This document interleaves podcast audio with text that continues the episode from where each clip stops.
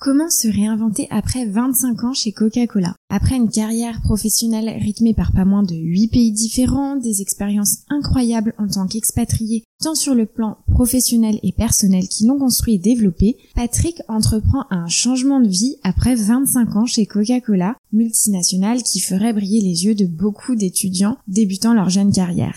Comme lui, il y a 25 ans. Alors à travers cet échange, j'ai cherché à comprendre comment était Coca-Cola vu de l'intérieur, comment s'acclimater aux différentes cultures et manager une équipe quand on ne connaît pas les codes du pays, pourquoi quitter un grand groupe pour l'entrepreneuriat, et puis j'ai aussi tenté, vous vous en doutez, de dénicher la recette magique du coca, mais sans succès.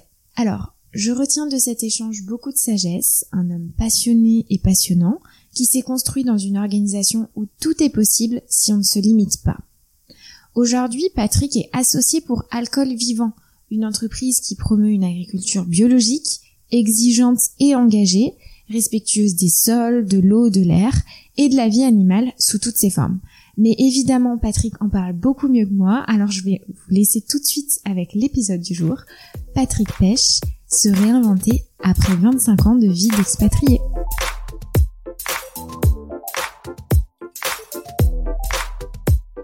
Euh, je vais d'abord te demander, parce que je pose toujours la question, c'est vraiment pour régler le son.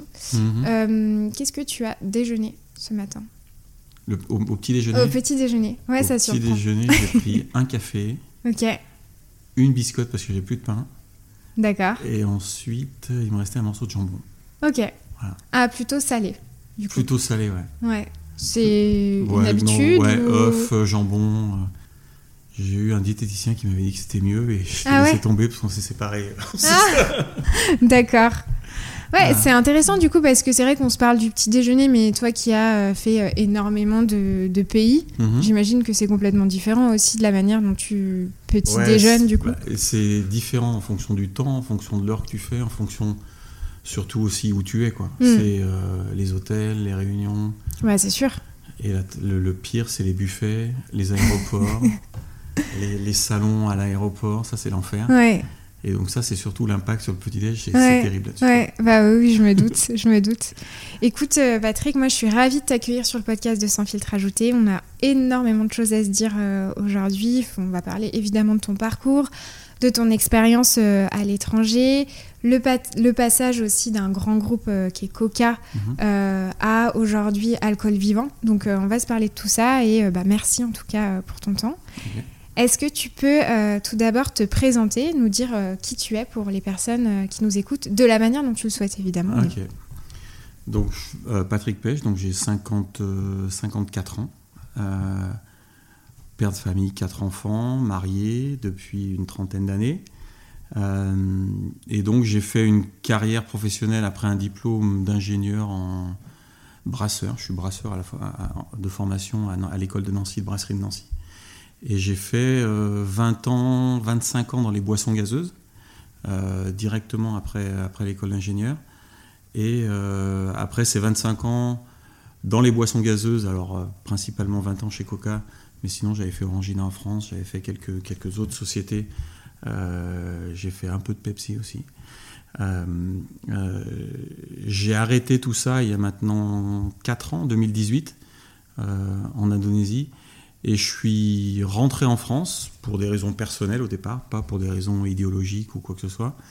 Euh, je me suis posé pendant une année à la recherche de comment me réinventer après 25 ans, dans, 25 ans chez, chez Coca. Et je suis, je suis parti à la rencontre de gens euh, qu'on m'a présentés ou sur qui je suis tombé. Et je suis tombé sur euh, David Mimoun, en fait, qui est le créateur d'Alcool Vivant, qui était à l'époque tout seul à faire à monter, à, distiller, à faire distiller ces alcools. Et donc on s'est associé il y a maintenant trois ans. Et depuis, on développe euh, pas mal de marques d'alcool, euh, de, spiritueux bio français, euh, distillés en France, avec un sourcing de la matière agricole bio, tout en bio, et un développement de la filière agricole pour aider à la production de spiritueux. Voilà. Bah, Évidemment, j'ai une tonne de questions à te poser. Est-ce que, euh, enfin, tout d'abord, donc, euh, t'expliques que, euh, voilà, tu, tu as déjà ton, ton diplôme, enfin, voilà, t'es, es déjà. Tu, est-ce que tu savais déjà que tu allais travailler dans la filière agroalimentaire ou pas? Ça t'est venu comment, en fait, à la base? Non, en fait, c'est le biais des études, c'est plutôt des opportunités qu'un plan de carrière bien dessiné sur. à partir du moment où j'ai passé mon bac, on va dire, j'ai euh, j'ai pas j'ai pas réfléchi à ce que je voulais faire. Euh, c'est des opportunités, classe prépa. À l'époque, c'était peut-être on avait moins de choix qu'aujourd'hui. Quand je vois les enfants, euh, le choix qu'ils ont, on se posait moins de questions, donc on était plutôt pas mauvais à l'école. On partait en, classe prépa, et puis après classe prépa, on passait des concours, et puis des concours, on rentrait dans une école. Et c'était plutôt comme ça que ça se dessinait qu'une vision de ce qu'on voulait faire. Donc après, c'est vrai que dans le choix des écoles, moi j'ai choisi l'école de brasserie parce qu'il y avait une vraie histoire à, Nancy. Et c'est l'école où j'ai été pris, hein, c'est pas l'école que j'avais choisie, quoi, euh, parce que j'étais pas le meilleur du concours. Et donc derrière, c'est euh, école de brasserie, boisson, donc euh, boisson, et ben boisson gazeuse. Et puis ça s'enchaîne après petit à petit, quoi. Et donc là, tu rentres chez Coca, pas tout de suite, évidemment, pas tout de suite, mais quand tu rentres chez Coca, Coca, c'est vrai que, et déjà évidemment à l'époque, c'est une, une, entreprise, une marque qui est mondialement connue, qui mhm. fait, j'imagine rêver en fait un jeune euh, qui rentre dans la vie active. Euh, toi, c'est quoi Enfin, comment ça se passe en fait tes premiers pas chez Coca? Euh, moi, j'avais fait déjà deux ans chez Orangina et puis quelques embouteilleurs en France qui travaillaient pour Virgin Cola, Pepsi. Donc, j'avais pas mal changé en cherchant. C'était à l'époque des CDI, non des CDD et des missions plutôt que plutôt qu'un gros job. Et en, en fait, on m'a proposé en 98, on m'a proposé un, par le biais de connaissances des gens que j'avais rencontrés, un job chez Coca à l'étranger, euh, sans me dire au début que c'était l'Algérie, en disant que c'était en me faisant croire potentiellement que c'était peut-être la Tunisie. Donc c'était plus intéressant au niveau familial. Puis euh, l'Algérie, je posais même pas la question que d'y aller. Puis à la fin du process d'interview, on m'a dit mais en fait il y a un poste aussi en Algérie. Est-ce que ça te dirait quoi? Et donc là à 30 ans, il y a une vraie décision familiale en fait parce qu'on avait déjà deux enfants de dire euh, est-ce que j'y vais? Forcément, j'y vais pas en famille parce qu'à l'époque, 98, c'était assez dangereux. Donc ça a été plutôt vu comme une aventure. En ayant travaillé dans les boissons gazeuses, Coca, c'est ce qui se fait de mieux.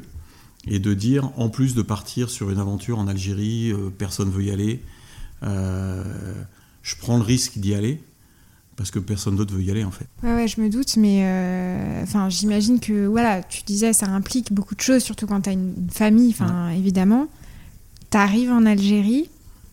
Quel est le contexte Quand tu arrives, bah, euh, comment ça se passe Ton équipe? Le contexte, il n'y avait pas d'équipe. C'est-à-dire que c'est la création, Coca crée un bureau, euh, la compagnie Coca crée un bureau parce qu'il lançait ce pays euh, qui sortait de pas mal d'années de, guerre, de soubresauts.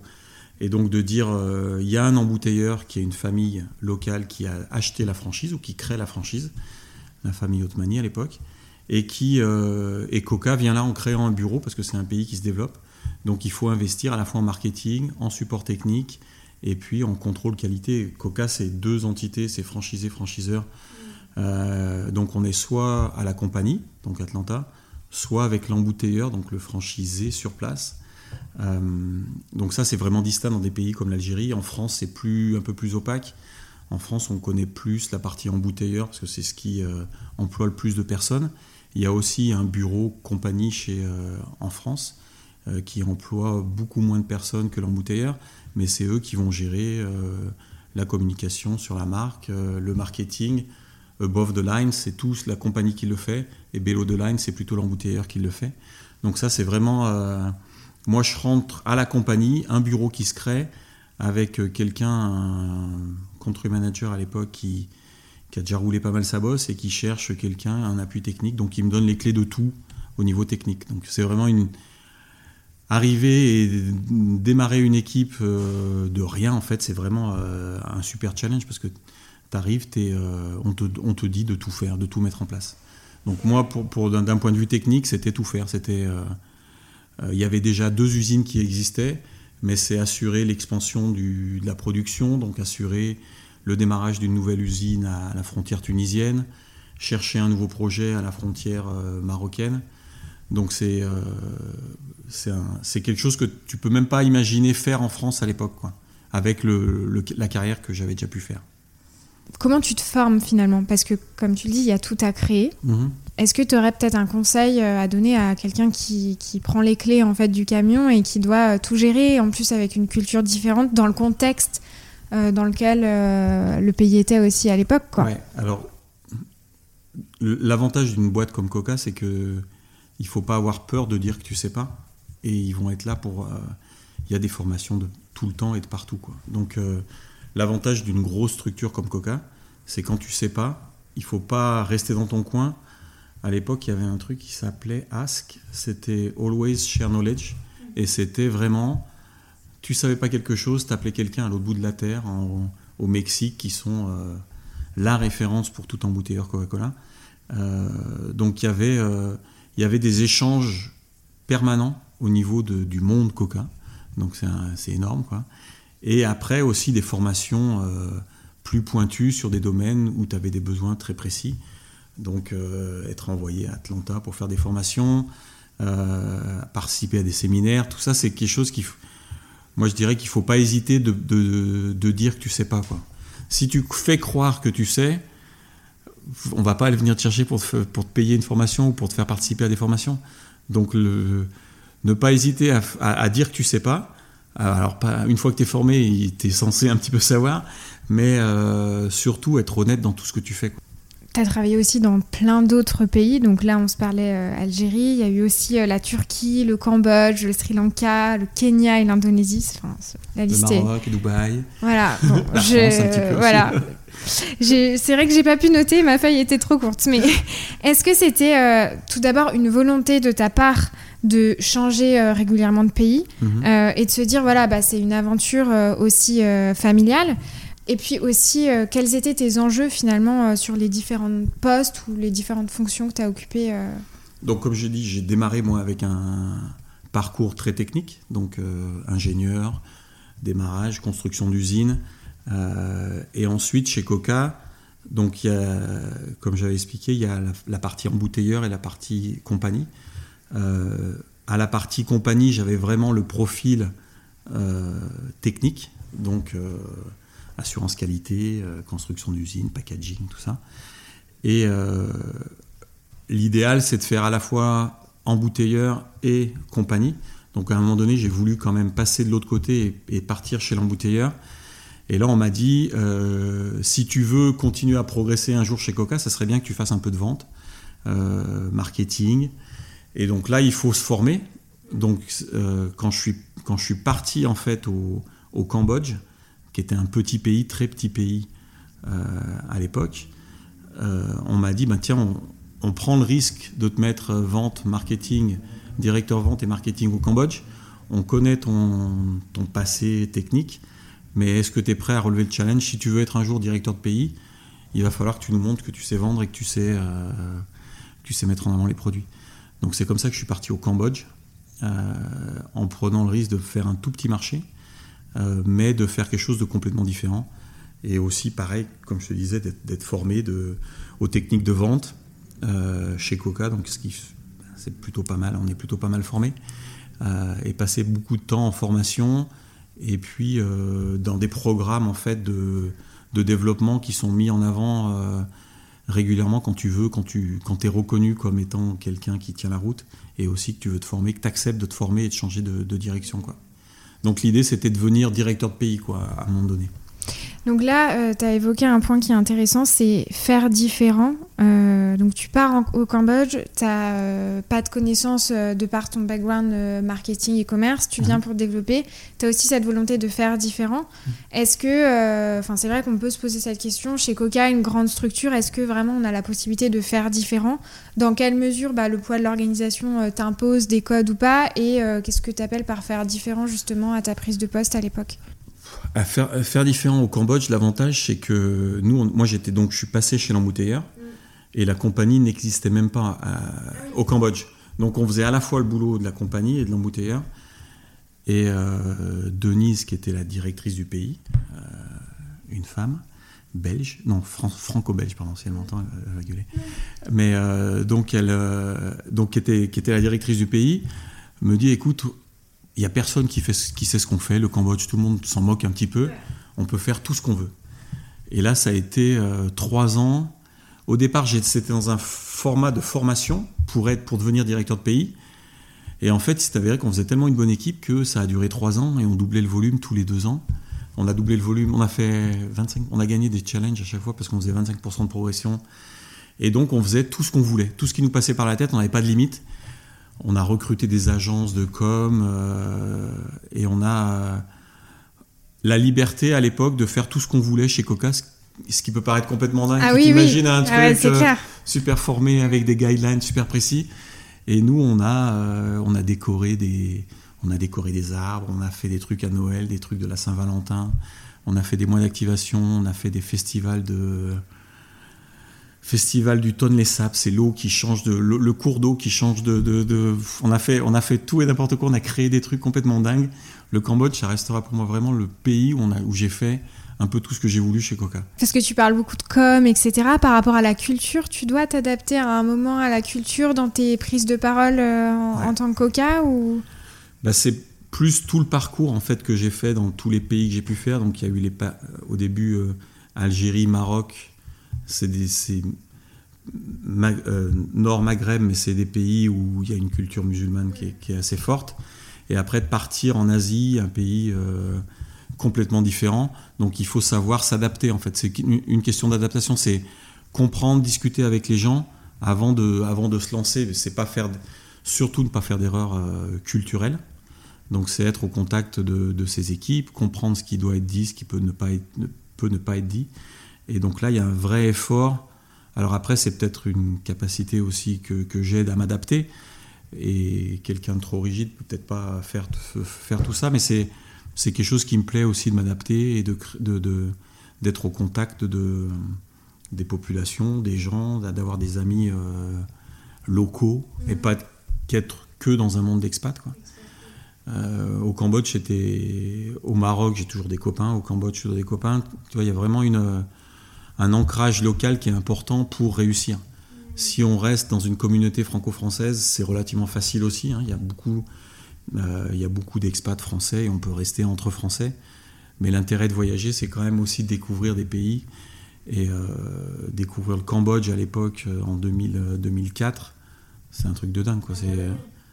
Quand tu dis on va partir, mes parents étaient venus, on est parti visiter les temples d'Angkor, tu vois, c'est un, un, truc à Noël, c'est tu fais pas comme ça. Euh, donc il y a vraiment une, belle aventure humaine aussi, en dehors de, en dehors de la vie professionnelle. Bien sûr, complètement.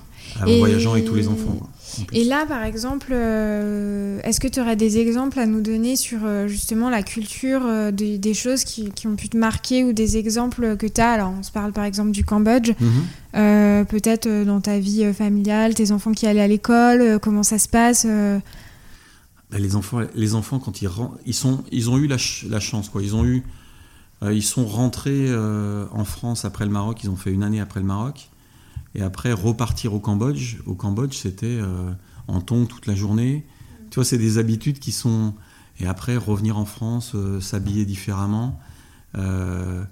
parler aux gens aussi. on habitait une maison, mais il y avait des, des enfants qui couraient dans la rue, qui, qui habitaient dans la rue et ne pas être choqué par ça ou accepter ça, mais pas l'accepter en termes de, considérer ça normal, en, voyant ce qui se passe dans ces pays-là, ça permet aujourd'hui d'avoir, je dis pas construit, mais d'avoir formé des, enfants qui sont, qui sont super empathiques, quoi, qui comprennent euh, le monde dans lequel ils vivent et euh, qui comprennent euh, que tout n'est pas ton petit cocon de, de, Lyon et que tu n'as pas bougé de, d'autour de, chez toi. Quoi. Et une ouverture d'esprit, alors même si on a beaucoup bougé, peut-être un peu trop à l'extrême, euh, mais si tu parles à mes quatre enfants, je pense il y en a certains qui, à certaines époques ou certaines périodes d'âge qui vont dire que c'était un peu trop. Mais globalement, ça a été chaque fois des belles expériences humaines. Et en termes de marketing, alors, parce que c'est vrai que c'est des choses qu'on étudie euh, souvent quand on est au lycée ou peu importe dans, la vie euh, supérieure, études marketing, de voilà, les stratégies de com sont différentes d'un pays à un autre. Mhm. Je pense notamment à Starbucks, c'est le logo euh, qui évolue en fonction des pays. Chez Coca, euh, donc carte blanche. Ouais, alors chez Coca, on peut toucher à, tout sauf à Coca. C'est-à-dire qu'on a beaucoup de liberté sur des marques comme Fanta, Sprite, même s'il y a des, au niveau packaging, c'est assez rigoureux. Il y a des adaptations des formules qui sont possibles euh, pour Fanta et Sprite. Par contre, Coca, on n'y touche pas. Quoi. On ne touche pas en termes de, en termes de packaging, en termes de, euh, de formulation. On ne touche à rien. On n'a pas de liberté. par contre, la connexion avec les cultures ou avec les coutumes locales sont très très importantes. Donc c'est pour ça qu'on a au Cambodge par exemple, c'était ma première expérience, après on peut passer sur autre chose, mais au Cambodge c'était le mariage au Cambodge et une période de l'année où les mariages sont très importants. On se marie de telle date à telle date parce qu'il pleut moins. Et donc il y avait des wedding promotion où on, faisait gagner pour les mariages des caisses de coca en fonction de des photos de mariage envoyées par les, par les mariés. Donc il y avait vraiment une immersion dans la culture qui est demandée par Coca aussi en disant il faut que Coca, marque globale, soit aussi ancrée localement. Et donc c'est euh, et c'est vrai pour tout le euh, encore chez Coca en disant euh, le Coca il est fait localement. Hein. Je ne veux pas vendre Coca parce que j'ai quitté, mais bon, Coca c'est fait localement. En France il y a pas dire une bêtise, mais il doit y avoir trois ou quatre usines en France produites avec des employés français qui travaillent pour Coca. Le concentré, la recette magique vient d'ailleurs. Mais ensuite, tout est fait localement. Quoi. Hmm. Tu la connais, la recette magique? Non, non, non, Mais est-ce que les employés de Coca, du coup, la ben connaissent? ben C'est vrai qu'on se pose forcément la question. Non, il y, y, a même il y a des, j'ai rencontré des gens qui étaient directeurs des usines de concentré. Oh, c'est et ceux-là, et ceux ils achètent un produit A, un produit B, ils mélangent, mais ils savent pas, ils savent pas, ils connaissent pas la recette. Vraiment, c'est, c'est pas un mythe, c'est, euh, c'est une réalité quoi. C'est une réalité, ouais. À se poser la question si c'est pareil chez Ferrero pour le Nutella ou ce type de produit. Je sais euh, pas, parce que j'imagine aujourd'hui qu'avec la chromato, avec toutes les analyses qu'on peut faire au niveau, on doit pouvoir retrouver la formule. Ouais. Mais on n'arrive pas à la retrouver. Et en termes de marché, du coup, euh, donc euh, Cambodge, Sri Lanka, Kenya, mhm. Indonésie et, d'autres euh, d'autres pays, le coca est toujours enfin survendu. Alors j'ai cru comprendre que Pepsi Coca c'était assez différent en fonction des pays, le, la marque la plus vendue. Globalement, il y a peu de pays, à part le, à part le Middle East où Pepsi est devant Coca. Quoi. après, il y a les États-Unis où c'est 50-50, une année sur l'autre. Euh, après, il y a le Moyen-Orient où Pepsi est devant. Le reste du monde, c'est Coca qui est majoritairement devant.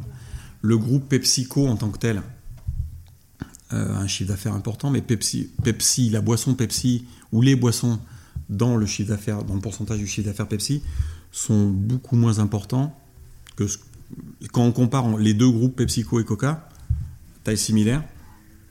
Mais sinon, la partie boisson, est, bien plus faible chez, chez, chez, Pepsi que chez Coca. En France, Pepsi, ils sont pas. Je ne veux pas dire une bêtise, mais c'est pas. S'ils à 10%, c'est grand c'est max, max, max. Moi, je voudrais vraiment revenir sur euh, bah, les différents pays que tu as fait. Euh, comment on fait euh, concrètement pour s'acclimater et manager avec des codes différents? Parce que c'est vrai que tu passes quand même du Cambodge au Sri Lanka, au Kenya. Enfin, mhm. j'imagine que c'est complètement différent. Est-ce que tu n'as pas des anecdotes à nous raconter de management qui t'ont marqué ou, ou une expérience peut-être à partager Il y a des expériences plus ou moins drôles. Hein. Il y en a j'ai fait quelques, quelques heures en prison. Euh, j'ai fait au Kenya, on avait, on se faisait, on avait des vols de sucre. On, perdait quasiment une tonne de sucre par livraison. De, il y avait un système, beau système bien organisé de, de vol de sucre au Kenya. Mais euh, donc il y a des, il faut comprendre la culture. Dans tous les pays où j'étais, j'étais le seul expat. J'étais des équipes locales donc s'appuyer sur les connaissances locales. Pour, euh, donc après le Cambodge, j'ai été nommé directeur de pays au Sri Lanka, directeur de pays au Kenya. Donc j'étais le seul expat à gérer euh, au, Sri Lanka 500 personnes, au Kenya 1500 personnes. Donc c'est vraiment euh, se reposer sur les compétences locales. Quoi. C'est pas c'est pas arriver et dire je sais on va faire comme j'ai envie de le faire. Quoi. Donc euh, c'est vraiment comprendre euh, la culture, se faire aider, après faire prendre des décisions parce que tu, sinon tu sers à rien quoi, d'arriver à, écouter tout le monde et prendre la décision la, meilleure pour la société. Tu gères une société qui fait du coca en fait euh, dans les pays où tu es, mais tu gères quand même 1500 personnes et 500 personnes.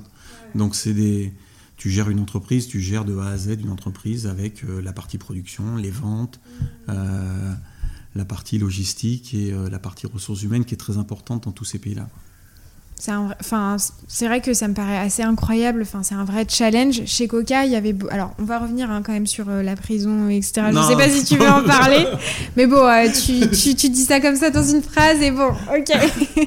mais c'est vrai que est-ce que, euh, enfin, vraiment dans ce type d'entreprise, euh, comme tu l'as dit, en fait, euh, tu peux vraiment te développer et si mhm. tu as envie de te développer, tu as cette possibilité-là. Oui, tout à fait. En fait, tu as posé au début une question sur le fait que j'ai bougé aussi tant que ça.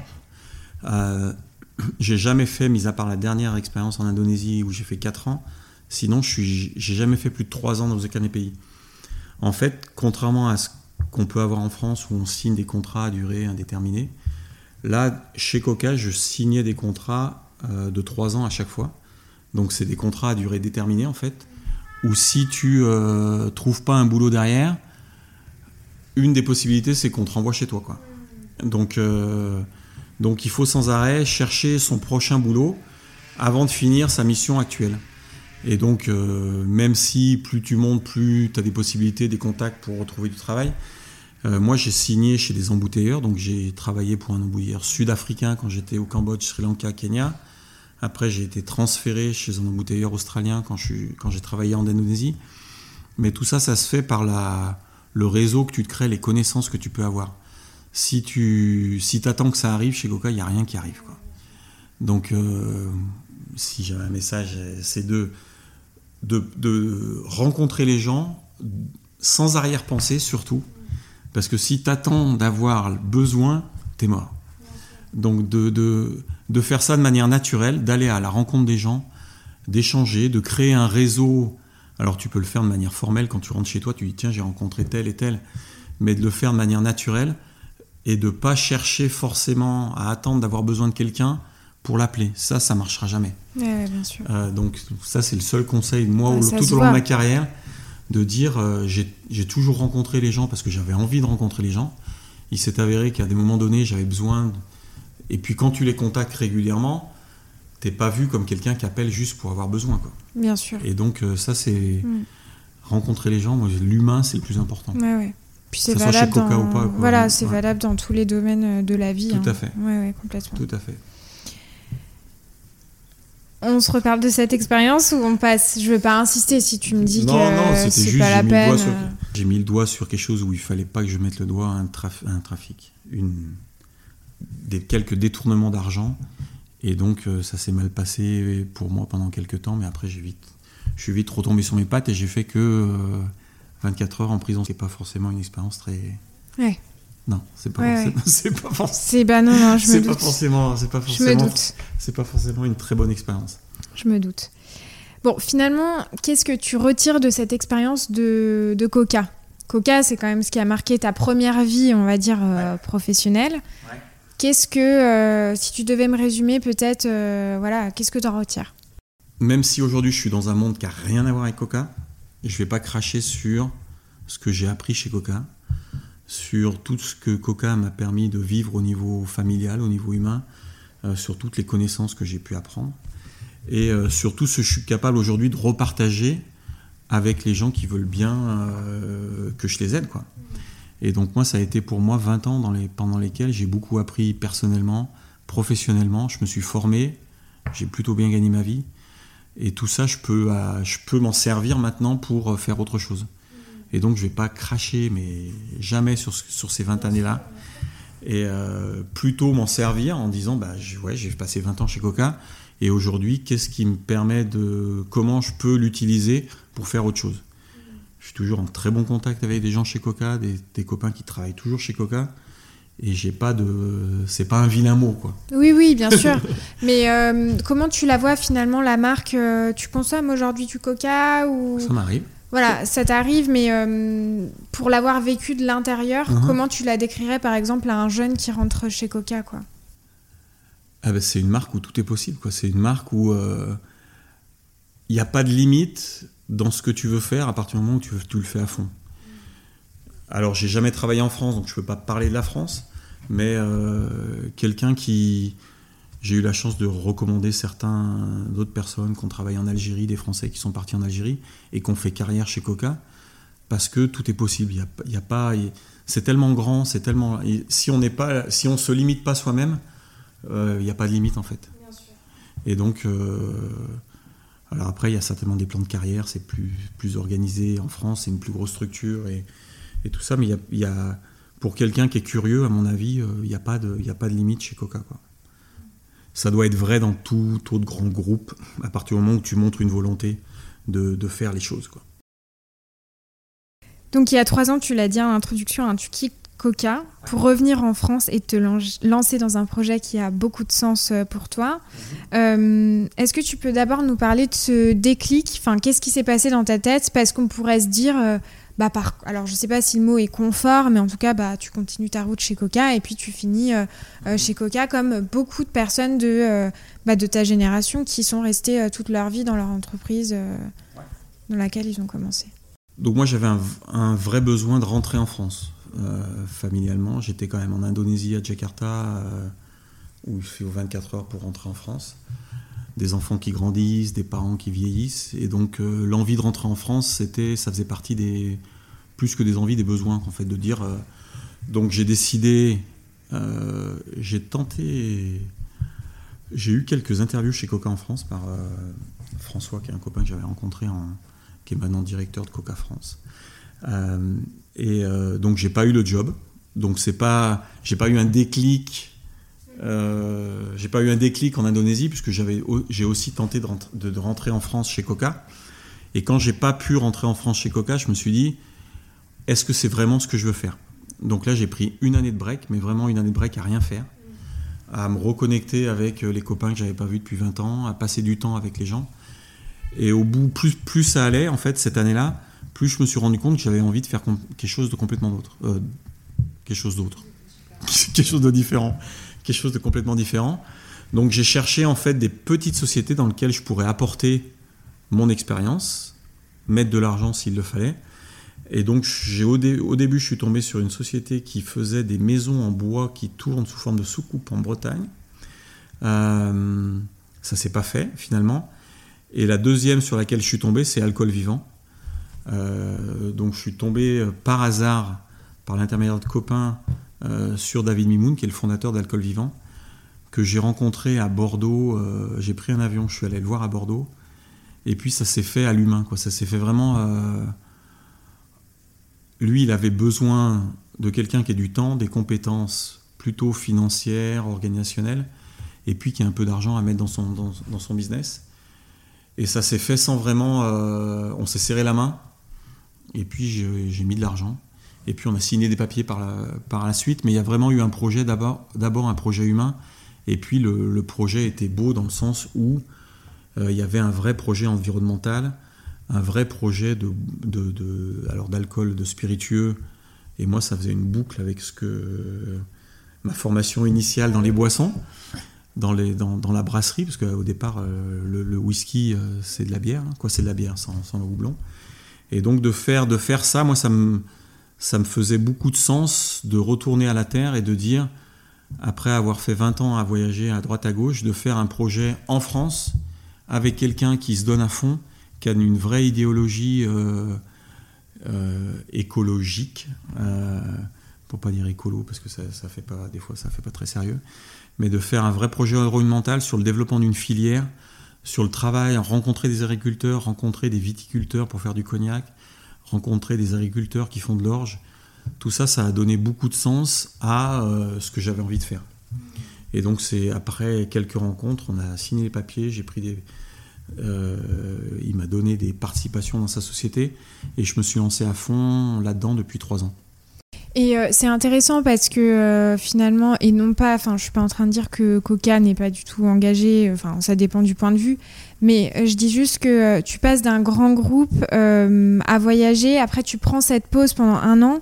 Est-ce que pendant cette année-là, même avant de rencontrer David, enfin, le cofondateur là, tu prends conscience euh, de alors la crise environnementale, je sais pas si c'est le mot, mais euh, est-ce que tu avais déjà euh, cette envie de te dire bah, je veux rejoindre un groupe qui est bon pour l'environnement? Comment ça te vient Est-ce que je sais pas, c'est tes enfants non, les, Alors les enfants ont joué, ont, alors sont plus connectés. Notre génération de cinquantenaires, quand je vois les, les, jeunes avec qui je travaille qui ont plutôt 40 ans, voire moins, on se rend compte que eux ont été sensibilisés à, à tout ce qui est environnement. Nous, à ceux qui ont 50 ans, c'est un effort qu'on a dû faire pour se reconnecter à la Terre, pour, euh, comprendre ce qu'est l'écologie.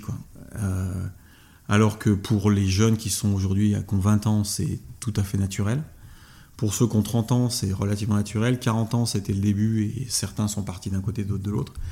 Mais nous, à 50 ans, euh, il y a 50 ans, on, fumait dans les trains, on fumait dans les avions, on n'avait pas, de, pas de conscience écologique ou de conscience de la planète telle qu'on peut l'avoir maintenant.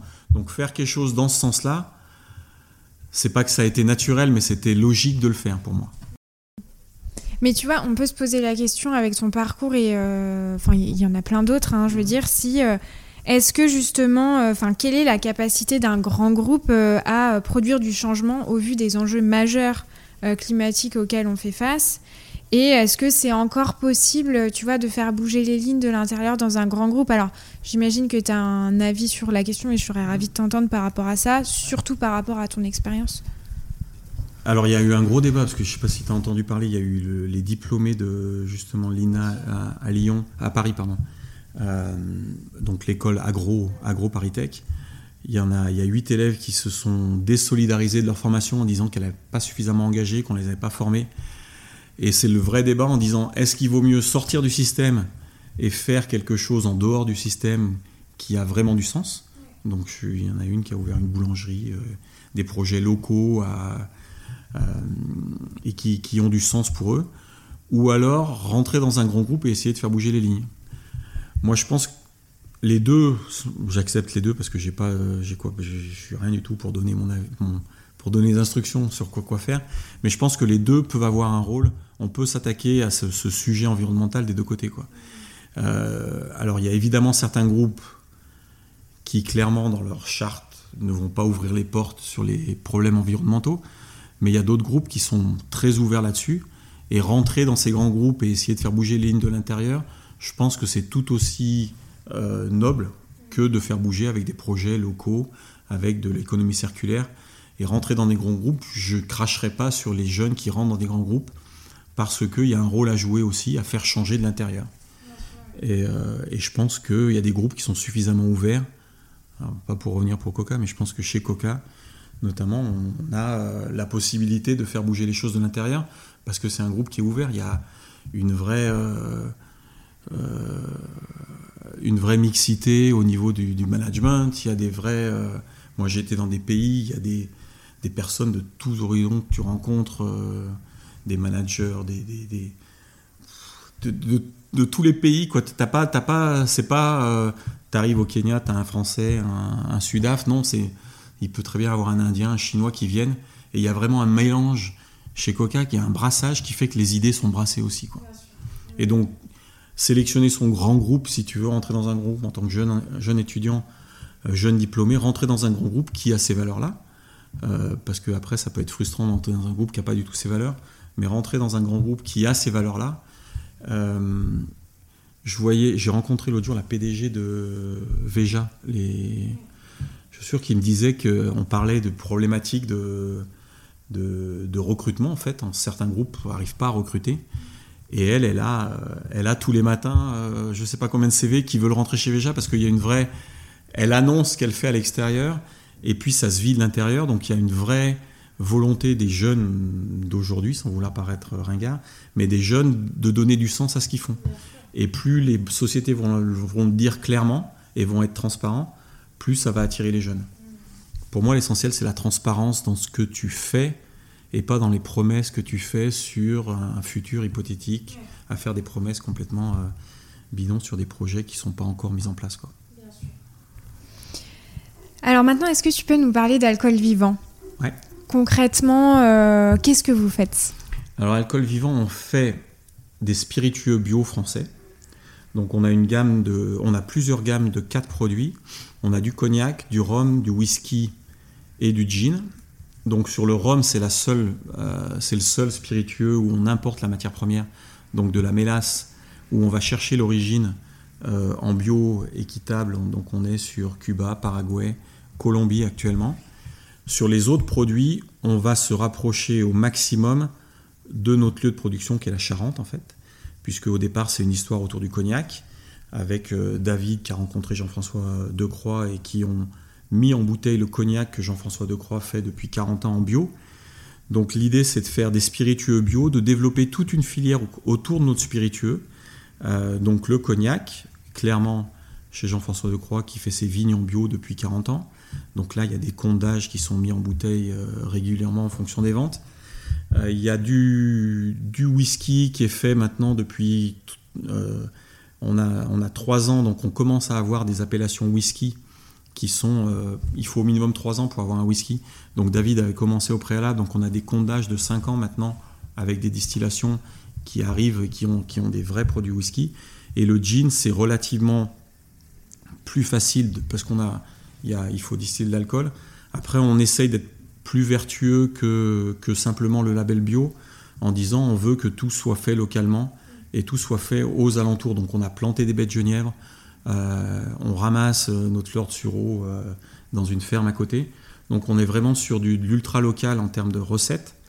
Et après, on produit, on fait vivre tout ça en Charente. Et on a un réseau de distribution. Alors le réseau de distribution, on le met en place. On n'est que quatre employés, donc c'est une toute petite structure. on est quatre à travailler. On a recruté deux personnes, un alternant qui a commencé aujourd'hui justement, et une autre personne qui va faire un contrat au début de 20h.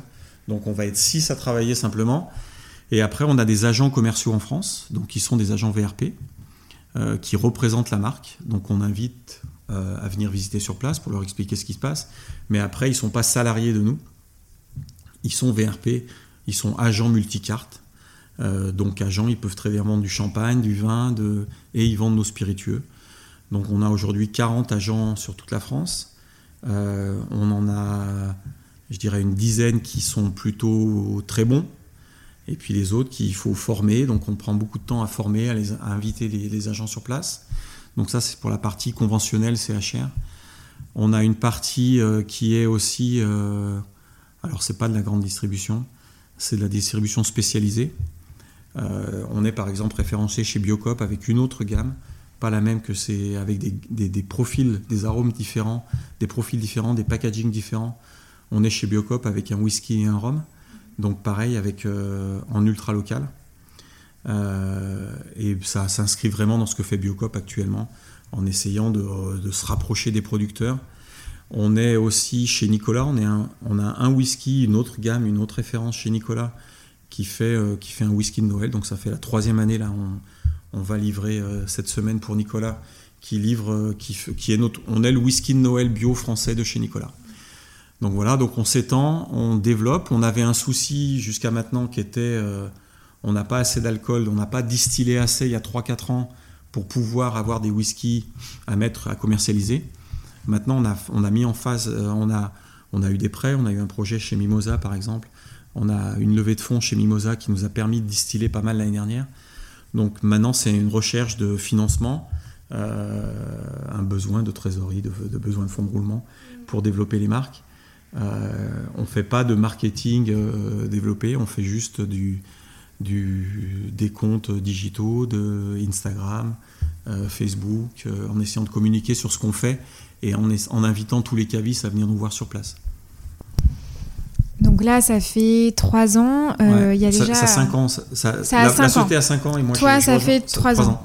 Il y a beaucoup de choses qui ont été développées. Enfin, comme tu le disais, là, vous avez plusieurs gammes, euh, plusieurs réseaux de distribution, etc. Euh, c'est quoi les ambitions, je dirais plutôt à court terme et puis plus sur le long terme Alors l'ambition, c'est de ne pas être limité commercialement par notre production de spiritueux.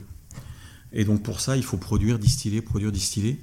Aujourd'hui, on se freine ou on se freinait euh, de ne pas aller voir de, grands comptes, de clients importants, euh, parce qu'on n'avait pas assez de, jus, donc d'alcool, pour euh, fournir nos clients que j'ai cités précédemment et de nouveaux clients. Aujourd'hui, cette année, on va pouvoir commencer à démarcher de nouveaux clients. C'est pour ça qu'on prend un alternant qui, est, qui a un focus important sur les ventes, donc de développer les ventes chez Alcool Vivant pour justement faire profiter.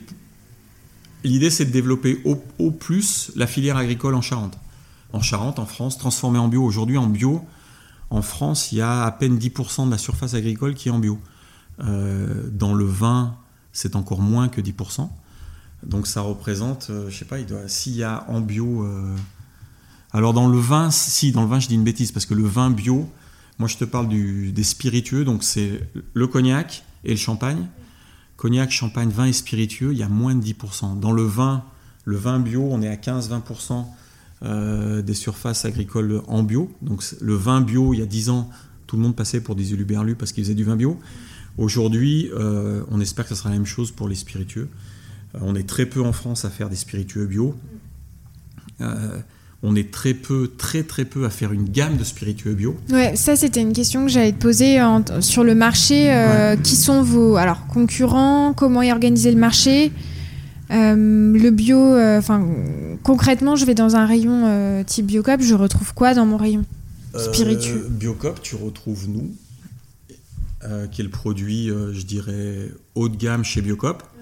Et puis, tu as un produit qui doit être à moitié prix, qui est aussi chez Biocop si tu veux de l'alcool. Tous les Biocop n'ont pas de rayon spiritueux parce que c'est un, c'est des produits où il, faut qu'ils mettent pas mal de sécurité, comme il y a pas mal de passages, il y a pas mal de vols, et donc tous les biocopes n'ont pas un rayon SPI. Donc on essaie de travailler avec eux pour savoir comment le développer, mais chez Biocop, il y a deux, dans les SPI, il y a un produit, le nôtre, qui est plutôt à 45-50 euros la bouteille de rhum spiritueux, et puis il y a un produit d'appel à 30 euros. Euh, ça, c'est en bio, c'est le seul produit chez Biocop. Chez d'autres, euh, Naturalia, je crois que tu n'en as pas aujourd'hui. Donc, il n'y a pas la vie claire, ils n'ont pas de SPI. Euh, c'est pas quelque chose qui, dans la démarche bio, c'est un des derniers euh, domaines qui, où les gens ne pensent pas bio quand ils pensent spiritueux. Selon toi, alcool vivant crée un besoin qui n'existe pas aujourd'hui ou répond à un besoin Alors, la réponse ne sera pas blanc ou noir. Ouais. Mais euh, où est-ce que vous vous situerez euh dans, dans, une euh, démarche classique, je dirais qu'on on a plutôt tendance à dire, quand on fait un argument commercial, de dire qu'on est un spiritueux français bio, plutôt de dire qu'on est un spiritueux bio français. Il n'y a personne qui va rentrer chez, ton, chez son caviste et qui va demander un spiritueux bio aujourd'hui, parce que ça n'existe pas. Par contre, il y a de plus en plus de demandes pour des spiritueux français. Donc, et après d'être capable de raconter une histoire en plus en disant que tu es bio, euh, ça apporte un plus, mais c'est pas une demande du marché aujourd'hui. Et en termes de goût, justement, euh, d'être euh, bio, est-ce que ça change concrètement quelque chose ou pas? Alors, les, les anti-bio vont te dire que ça change rien. C'est beaucoup plus léger en termes. On n'a pas de, on est bio et on n'a pas d'intrants. C'est-à-dire qu'on va pas rajouter de sucre, de caramel, tout ce que tu peux rajouter, même dans un spiritueux bio, nous on rajoute rien. Donc c'est produit, c'est des, le cognac, par exemple, on a un XO qui a 10 ans d'âge parce que Jean-François avait des eaux de vie qui sont vieilles. Mais comme il n'y a pas d'ajout ni de sucre de caramel, ça va être un XO qui va pas être caramélisé marron. Ça va être un produit qui va être relativement clair. Le VSOP qui a 4 ans, il est très très clair. Nos eaux de vie sont très jeunes et donc très clairs. On ne retrouve pas les aspects tourbés, les aspects d'intrants qu'on peut retrouver sur les eaux d'alcool.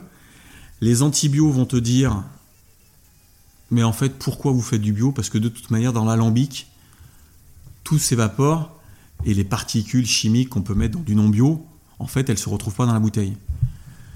Et c'est là où on les regarde et on leur dit, mais en fait, euh, d'accord, on veut faire des bons produits, mais on veut, on veut aussi ne pas souiller la terre dans laquelle on fait notre produit. Quoi. Donc, à la base, à la base, oh, l'idée, c'est quand même de ne pas mettre de saloperie dans la terre.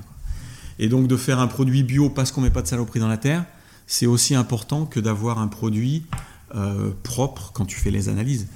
Alors, on a été transparent jusqu'au bout, c'est-à-dire que dans notre site, tu regardes notre site alcoolvivant.com, sans faire de pub, on fait l'analyse des pesticides et tous les résidus de pesticides qu'on trouve dans nos bouteilles. On avait espéré que les autres, les, plus établis sur la place, allaient faire la même chose pour montrer finalement qu'il n'y avait pas non plus de pesticides dans leurs bouteilles. Il n'y a personne qui l'a fait, donc on est les seuls à faire sur notre site. On a analyse de pesticides, résidus de pesticides de tous nos produits. Donc l'idée, c'est d'être vraiment transparent. On n'est pas parfait.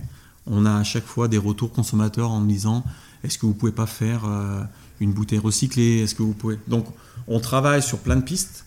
On veut pas, on veut pas prétendre être parfait, mais on est transparent. Au moins, on est transparent en disant aujourd'hui, on, on aurait pu dire qu'on était presque 100%. On a lancé un nouveau jean 100% local. Or, les pieds de Genève qu'on a plantés il y a deux ans ne donnent pas assez de, de baies encore, donc on est à 99,7% local.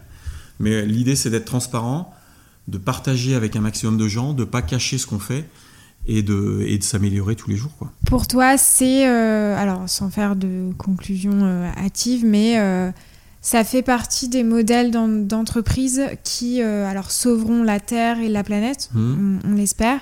Est-ce que tu as d'autres exemples peut-être de boîtes qui t'inspirent, qui vont aussi dans ce sens-là?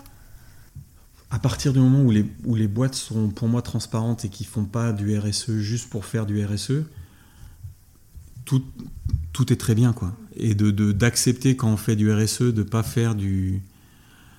de pas, de pas communiquer sur ce qu'on va faire, mais plutôt de communiquer sur ce qu'on fait, c'est pour moi essentiel en disant on va pas promettre qu'en 2030 on va faire ci. Je préfère, une société qui, va dire bah, j'ai un projet, aujourd'hui j'ai changé, je sais pas, mon emballage, euh, mes pots de yaourt. Euh, et j'avance dans cette ligne-là, plutôt que de, lancer des ambitions. Euh, la transparence, pour moi, elle est nécessaire. J'écoutais un de tes podcasts où, en vérité, voilà, où en vérité, la démarche, elle est là, elle est noble, quoi.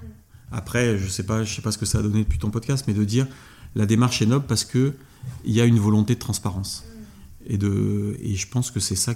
Et en plus, les, les, gens ont envie de ça, ont envie, ont pas envie d'être perdus dans dans des promesses, dans des trucs qui tiennent pas la route, quoi. C'est marrant euh, ce que tu dis parce que euh, cet été, pendant mes vacances, euh, je me suis un peu lancée comme ça avec un, pote et on est allé interviewer des gens dans la rue. Mhm. Enfin, des gens dans la rue. Des gens qui sortaient d'un supermarché pour les interroger sur leurs courses. Et une des questions qu'on leur a posées, c'était bio ou conventionnel? Mhm. Et en fait, il euh, y en a plein qui répondaient bah, bio parce que bah, je suis convaincue que la démarche est bonne, mais il y a du faux bio et du vrai bio. Et c'est là où on se dit, waouh, on a peut-être euh, complètement perdu notre consommateur en fait. Il y, avait une étude qui avait été faite par. Euh, je retrouve le nom, je te donnerai le nom plus tard. Qui était venue nous présenter à Cognac tous les logos actuels qui perdaient le consommateur et qui disait que les gens venaient chez Biocop à 80%, je pense, pour se faire du bien. Et il n'y avait que 20% qui pensaient du bien à la Terre.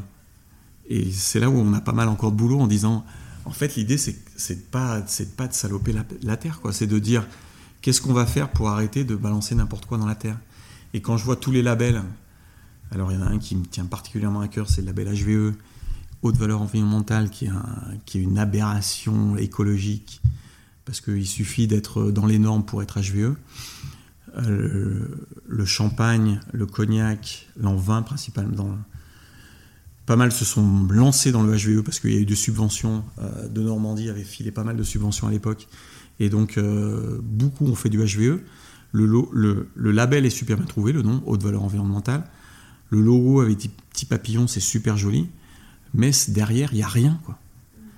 Euh, on peut être HVE1 qui correspond à, ne rien faire. On peut être HVE2, on peut être HVE3. Alors HVE3, il y a deux voies possibles. Il y a une des voies qui est complètement bullshit et l'autre voie qui tend vers quelque chose d'un peu près, euh, qui tient à peu près la route. Mais en fait, à partir du moment où les gens se sont lancés dans la démarche HVE, ils, commencent à communiquer sur HVE. Et ça, pour moi, c'est exactement ce qu'il ne faut pas faire. Multiplier les labels et perdre le consommateur. Alors je dis pas que le label bio AB c'est le, label parfait, mais plutôt que d'essayer de créer des labels à droite, à gauche, de, travailler tous derrière un label, de l'améliorer, ça serait beaucoup plus de sens que de vouloir créer le label euh, les producteurs du coin ou euh, mes producteurs parce que après pour rentrer chez X, sans citer de nom de grande, grande chaîne, il faut avoir tel label, pour rentrer chez machin, il faut être HVE. Ça, ça perd complètement le consommateur. Et du coup, il y a des analyses qui montrent que le bio AB perd des parts de marché. Évidemment, on lui met dans les pattes tout et n'importe quoi. Donc si on lui mettait tout et n'importe quoi plus le bio, donc le tout et n'importe quoi faisant croire que ça peut être du bio, le bio, en fait, la tendance du consommateur, elle est vers quelque chose de plus noble. Mais arrêtons de lui mettre des labels dans tous les sens. Quoi. Hmm. Non, c'est vrai. Et il y a un point euh, sur lequel je voudrais juste revenir euh, qui était vachement intéressant, c'est euh, sur la clientèle Biocop où tu disais que 80% viennent pour se faire du bien et 20% pour faire du bien à la terre. Mais je trouve que c'est fou quand même d'opposer les deux finalement parce qu'à partir du moment où tu te fais du bien, enfin je pense qu'il y a aussi ce truc de euh, finalement, on est un seul et même écosystème, et si tu fais du bien à la planète, tu te fais aussi du bien à toi. Et, le. Bah ouais, c'est pour ça qu'il faut changer les mentalités en disant mm. aujourd'hui, quand, quand on veut se faire du bien, si on va chez. Euh, on a parlé de Biocop, mais il y, a, Oui, oui, bien sûr, oui, complètement. Biomonde, euh, Marcel et Fils, mm. Biomonde, il y a plein qui. Mm. chez qui on aimerait rentrer d'ailleurs. et. et qui, qui, mettent en avant des produits qui sont plus sains, meilleurs pour pour l'être humain, mais meilleur pour la planète aussi. Et donc euh, tout ça, c'est tout ça, c'est un changement. Alors quand je vois des grandes chaînes qui essayent de faire du bio, mais qui le font sans avoir les valeurs du bio, ça marche pas. Récemment, il y a eu quelques magasins. Euh, la chaîne commence par un L et finit par un C. Et ils ont essayé de faire du bio, ça marche pas parce que c'est pas leur valeur. Mais du coup, ça me fait, euh, ça me fait rebondir sur euh, ces fameuses chaînes qui ont une image prix euh, qui aujourd'hui est assez intéressante, en tout cas pour les consommateurs et dans le contexte économique dans lequel on vit. dans quelle mesure, là, avec la crise, un consommateur qui n'a pas forcément l'argent, enfin, je veux dire, comment on trouve cet équilibre entre bons produits? Est-ce qu'un produit euh, bio et vertueux pour la planète est forcément cher? Mhm. C'est quoi ton avis là-dessus? Moi, je vais parler de ce que je connais, c'est-à-dire les Bien sûr, hein. oui, oui, tout à fait. Euh, je vais pas dire euh, pour le reste, mais quand on regarde le coût d'une bouteille de spiritueux qui est vendue à 50 euros, une bouteille qui est une bonne bouteille de spiritueux conventionnel et qui au prix auquel nous on le vend, sur les 50 euros que le consommateur paye, la plus grosse partie va en taxes. Donc ça déjà, c'est, ça va pas sur le bio, pas bio.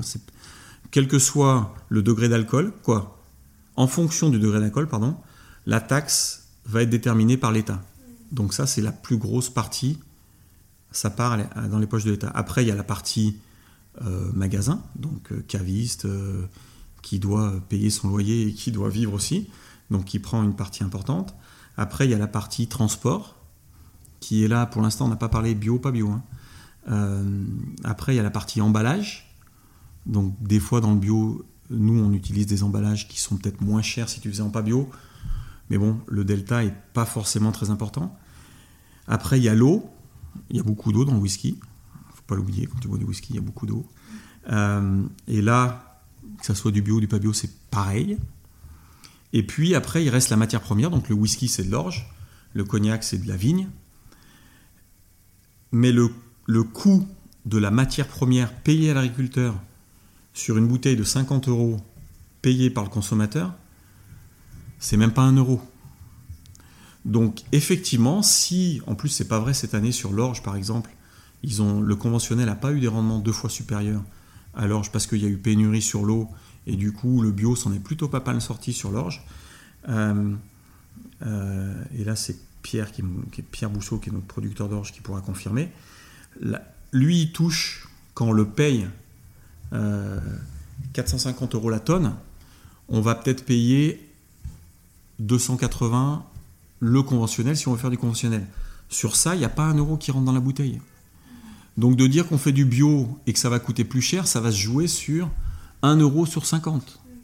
Donc c'est ridicule en fait de dire. Moi, la question que je pose, j'étais à la Fédération française des spiritueux il n'y a pas longtemps et j'ai pas posé la question parce qu'on était les seuls bio. Un spiritueux, un spiritueux, en fait, la définition d'un spiritueux, c'est d'avoir une origine agricole. ils n'ont pas poussé la démarche pour dire une origine agricole bio. Pourquoi pas? Pourquoi? Parce qu'il y a des rendements, ok, il y a des rendements. Si on veut exagérer, si on n'est pas bio, si on est conventionnel, il y a des rendements deux fois moins forts. On fait pisser la vigne en conventionnel, on attend que la vigne donne ce qu'elle donne en bio, donc on a produit deux fois moins, donc ça peut coûter deux fois plus cher sur la matière agricole, mais c'est peanuts par rapport au prix de la bouteille. Donc le fait de dire que le prix du bio doit être beaucoup plus cher sur les spiritueux, je peux étendre au champagne, au vin, c'est pas vrai. Après, je suis d'accord. Alors après, il y a des marchés. Il faut analyser, en fait, il faut. Pour savoir ça, il faudrait analyser le marché du, lait en bio. Cet été, à un moment donné, il y a eu des variations de cours et le bio, pas bio, c'était presque pareil. Avec les aides et les. C'est les aides qui font beaucoup de différence. Hein. Après, il y a des marchés tels que la salade où il y a beaucoup. La matière première, elle est essentiellement agricole, il n'y a pas de transformation. Et, et là, et là c'est dur de ne de pas, de pas faire, de faire moins cher en bio qu'en pas bio. Euh, mais moins plus c'est transformé, plus je pense que le bio devrait être majoritaire dans tous les produits alimentaires. Hyper intéressant. Enfin, c'est vrai que c'est intéressant que tu décomposes vraiment euh, les coûts parce que c'est des choses. Enfin, évidemment, faut faire des recherches, mais c'est hyper. Moi, c'est j'ai partagé sur ce que je connaissais la filière. Ouais, ouais, oui, oui, bien sûr. Mais après, avoir cette même analyse sur toutes les filières, je pense que ça serait intéressant mm. pour bien montrer la différence du, euh, de la productivité en bio par rapport au non bio et quel va être l'impact sur le produit fini. Moins c'est transformé, plus il y aura un impact.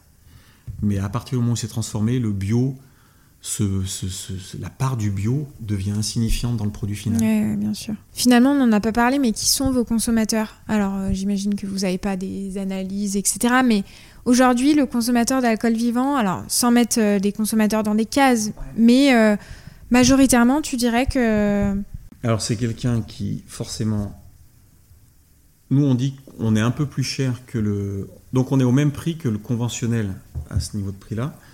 On est un peu plus cher que le non bio entrée de gamme, donc on se positionne en milieu de gamme.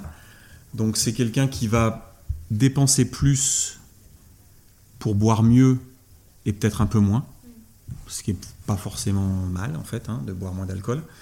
Donc mieux mais, un peu moins. Euh, quelqu'un qui a quand même les moyens de se mettre 50 euros dans une bouteille, donc c'est pas non plus un étudiant euh, qui va faire la, fête un, vendredi soir.